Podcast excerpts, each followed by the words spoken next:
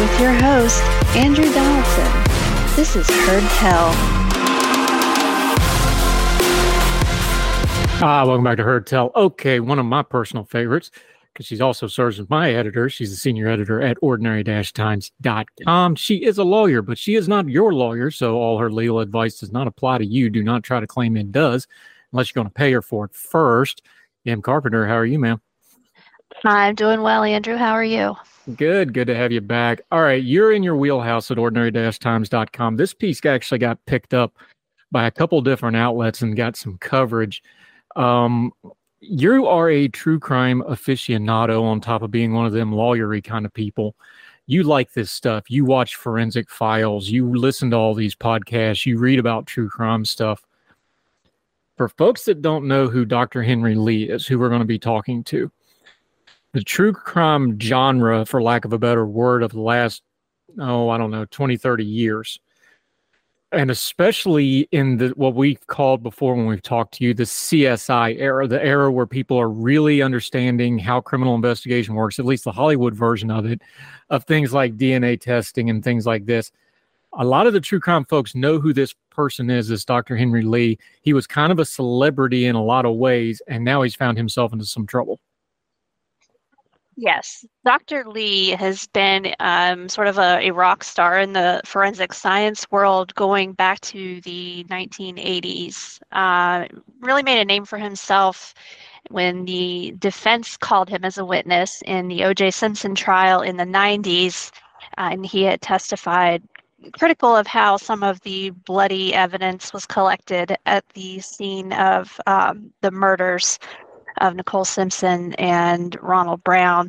And he sort of uh, painted a picture of some cross contamination and sort of made that DNA evidence that seems so strong, uh, kind of cast it in a dubious light. And uh, some of the jurors were swayed by that. We know how that turned out. And that's kind of where he became well known. Uh, he was actually featured in the very first episode of Forensic Files when he was. Um, he was the director of the Connecticut State Crime Lab, and he had actually uh, helped to secure a conviction in a murder case of a woman named Helle Crafts, whose body was never found, but he was able to prove of her disposal via wood chipper. He was able to find remnants, and um, you know that was sort of a, a the case that picked off the forensic files and he was on i think four episodes over the years and just very well known. He consulted on uh, many cases including JonBenét Ramsey case. I think he was involved in the early stages of the Caylee Anthony case so definitely a well-known name. So for him to have some doubt cast on his credibility which we can get into how that came about uh, it's, it's big news in, in the true crime world yeah, and the reason it's big news is because what he's being accused of is a case from back in the 80s. So it predates his fame in a lot of ways. So yes. you can see where people go. We're like, well, wait a minute. If he has this wrongdoing, whether it was negligent or malicious or whatever, something didn't go right here. That's that part we know. That yeah. predates that predates everything else. So if that was bad, then everybody's going to call the question. And you've dealt with this as a prosecutor before, and you use a real life example we'll get to in a minute. Now you got to go back and question everything, and that's where the problem comes in.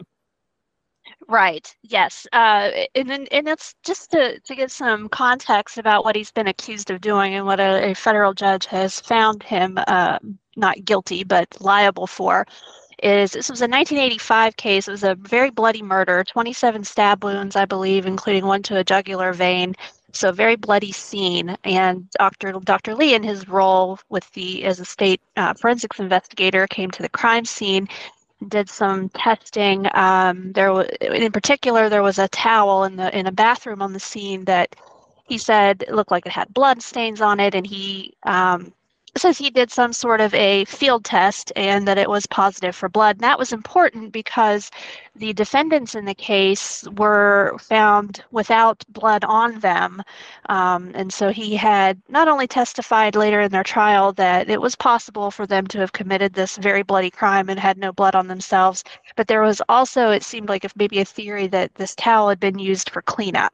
So at the time that he had supposedly collected this evidence or tested this towel, they didn't have any suspects in mind. So it wasn't a case where he went into court and said, you know, we found the the victim's blood on the defendant and specifically uh, pointed a finger at these guys. However, you know, it was part of the state's case that perhaps this towel that had had blood on it was used uh, to clean up, and that's why the defendants didn't have blood. So Fast forward after these men spend decades in prison, and there's additional testing conducted, and now they say this towel, which has been sitting in evidence for decades, has no blood on it. And so that is the part that is shedding some um, dubious light on Dr. Lee's credibility. Is they're now saying, well, he said that he he field tested this towel and it had blood on it. Testing now says there was no blood. Dr. Lee says that's ridiculous. It's been sitting in evidence for 20 years. There's been degradation. I stand by what I said back then. The problem is there's no trail, no paper trail, no records other than his testimony about this alleged field testing, which isn't really unusual. Field testing um, may not necessarily leave a paper trail, but that's neither here nor there uh, because these uh, men who were released from prison rightfully sued for their wrongful convictions and incarceration and the judge in their, their lawsuit uh, made a finding a summary judgment, meaning without a, a, jury having to try the facts of the case, that yes, Dr. Lee's testimony was incorrect or wrong or misrepresented the facts, and that he was liable. And now it's just up to a jury to decide um, money damages so that's where we are and that's what um, has people left thinking well if he lied or misrepresented or did this testing and was wrong you know what does that mean about all the other stuff that he has testified and all the other scientific evidence he's presented? Em Carpenter joining us. This piece is at ordinary-times.com we're going to link to it. Here here's the problem and this is a hard question because the technology look the technology we're talking about with dna testing from 85 to today that's night and day. That's medieval to space age. It's it's a total gap. Mm-hmm. How much of what we're talking about here, because we can get in the weeds on the details of it, how much of it, when you're talking about these lab testing, when you're talking about contamination, cross contamination, degradation from sitting on a shelf, how much of this stuff is just human error that's not even malicious? It's just people didn't know what they were doing. There was incompetence, people cut corners, things like that. And then where is the line legally of malfeasance, criminality, and doing really bad things here? Because it seems like there's a big mess in the middle there where folks really don't know where that line is, even the experts.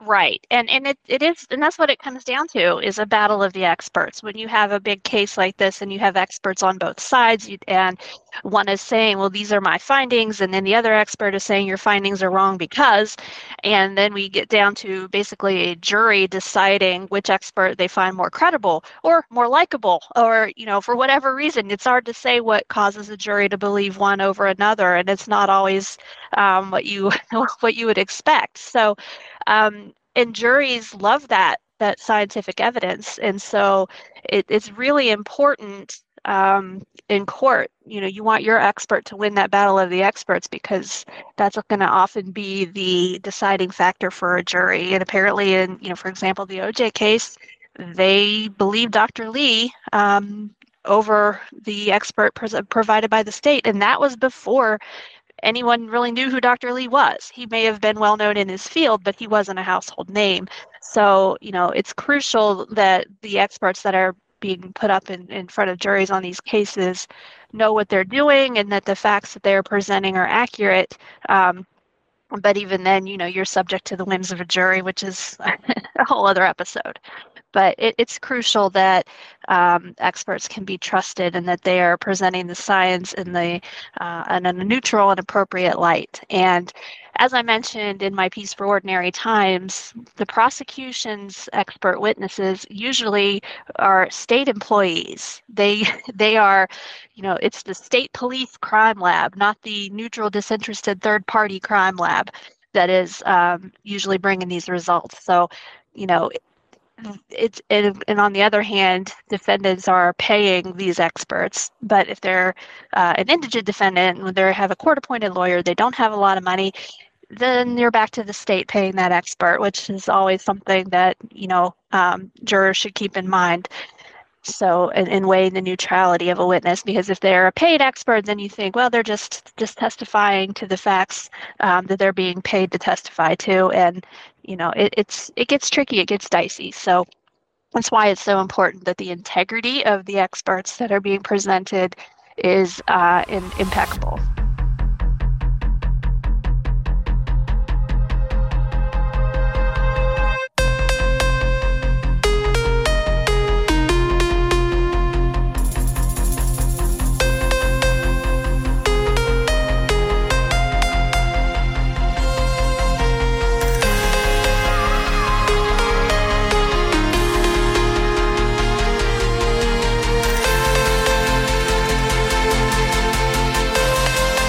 Carpenter joining us, attorney, senior editor at ordinary-times.com. This gets to a bigger question about our legal system, but I like asking the bigger questions with stories like this because it's something important. There's really no such thing as a neutral jury. We're supposed to have a neutral justice system. We're supposed to have an adversarial justice system with the prosecution and defense fighting each other. That's the way it's designed. But there's no such thing as a neutral jury because a jury is made up of people and people have biases that's where you get into this, and you touched in it on your piece. Do you weigh when a when a uh, expert witness is paid or not paid? Do you weigh because somebody's a state employee and might have a built-in uh, bias towards the state? This is all stuff you deal with in a trial. It's an important part of our legal system. Trial lawyers spend a lot of money on how to deal with juries but then that's also the part that we kind of don't talk a lot about on this stuff because that CSI effect is just well the DNA settles it. No, you still present the D- DNA, but there's still 12 people you got to convince in there also, right? Right. And lawyers do their voir dire, which is their questioning of the jury to try to pick the, the best jurors. And I don't know, other lawyers may be better at it than I was, but I always felt like it was a flip a coin. Um, they they always say that if you're a smart person, you're not on the jury because you figured out how to get out of it. Um, I don't know that that's necessarily the case. There's a lot of people who are interested in the criminal justice system or even the civil justice system, and you know, or just feel a, a sense of civic duty and make their way onto a jury. But you know, you try to pick the most neutral ones. But if they have a, a vested interest in a case, they may want to answer those questions in such a way to make sure that they get on the jury. You know, you just never know you're they're under oath answering these questions and you hope they're being truthful and honest and you do your best based on your experience or sometimes the advice of other experts on jury selection to try to choose the, the best juror for your case um, and you kind of do the opposite and try to strike and get rid of the jurors that you feel are going to have a bias against your client or for a defendant if you're on the prosecution side. Yeah, Em Carpenter. All right, that brings it up. So we got to ask you you've got to have a jury story, right? Where you're just sitting in the courtroom and you're just staring at somebody like, how are you breathing? How are you a functional adult, right? Well, uh, you know, we don't, the jurors don't really participate in the trial. The most you get out of them is the answering the questions and voir dire. And so I don't have uh, a story there, but when I talk about you just never know what's going to sway a jury. Um, when I was a new lawyer and I was trying cases in magistrate court as a assistant prosecuting attorney in a small county here, um, one of the jurors after a trial, which I lost, um, you know, it was a it was a domestic assault case when a man was accused of um, putting his family in fear. And what was happening is the mother was driving in a car and she had kids with her in the back of the car. Or I guess they were in a van, and the husband was coming after them, driving behind, and he was ramming their vehicle from behind. Fortunately, no one was hurt but there was an assault charge uh, based on you know that he was putting them in fear of, of being hurt and um, the children involved were very young two three four years old and the question came up from the jury because I had to prove that they were all in fear. That was one of the elements of the crime. And the jury wanted to know could they just use their common sense of, you know, what they know of children in order to determine whether or not those children would have been scared when they're being, you know, their vehicle they're riding in is being rammed from the back. And somehow that actually ended up in an acquittal um, for the father involved. Uh, guess the jury didn't think these little kids would be afraid that the well the car they were in is being rammed from behind. Um, but in talking with the jury afterwards, um, the one of the um, court personnel said that the juror did not like my outfit could not believe what that prosecutor was wearing. Um, what I was wearing was a plain black jacket and skirt with a, um, I guess it was kind of like a leopard print shell underneath. It wasn't super bright. It was like a brown and black printed leopard print shell underneath of this black jacket and, and in the skirt suit. And she just could not believe what that prosecutor was wearing to the point that she, you know, mentioned it to the court personnel. So, you know, I don't know. Did that play into the decision? Did they did they acquit that uh, defendant because they didn't like what I was wearing? I don't know, but they felt enough strongly enough about it to to bring it up. So there you go. Not your not your lucky go to court outfit, I reckon. Em Carpenter joining us. this piece has gotten quite a bit of play. It's actually gotten up by a couple different publications. DNA doesn't lie, but people do. It's at ordinary-times.com we will link to it. Uh, let folks know where they can keep up with you and follow you until we get you back on Heard Tell again. And we're glad to have you back finally, my friend. Yeah, happy to be here. Uh, you can find me on uh, Twitter, and I will call it Twitter forever. WV Esquire S at Twitter. You can uh, clarify if you'd like, but that's where I can be found. Yeah, we're not doing none of that X stuff. The always wismonious and lawyery law splainer, Em Carpenter. Thank you so much for the time, man. Thank you. All the music on Heard Tell is provided under a creative content license from monstercat.com. Folks, if you've listened to the Heard Tell program, you've heard our friend Gabriella Hoffman, but you need to make sure you're checking out her podcast, District of Conservation. It's a podcast exploring the nuances of true conservation efforts from DC and beyond. From topic discussions to exclusive interviews with conservation and energy newsmakers, Gabriella keeps listeners appraised of the latest news stories while elevating important voices. Listen to the District of Conservation on Apple Podcast or wherever podcasts are played. Folks, you've heard of Ethan Brown on the Heard Tell show a couple of different times, but if you're interested in learning about how to discuss things like climate change without all the politics and doom and gloom, head over to his podcast, The Sweaty Penguin.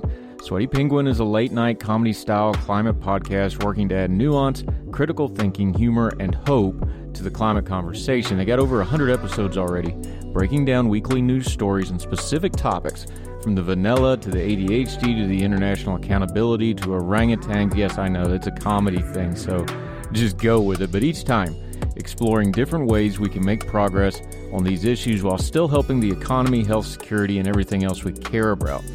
Feel overwhelmed, exhausted, or excluded by today's climate change discourse? This is the podcast for you. Find the Sweaty Penguin wherever you get your podcast or at www.thesweatypenguin.com.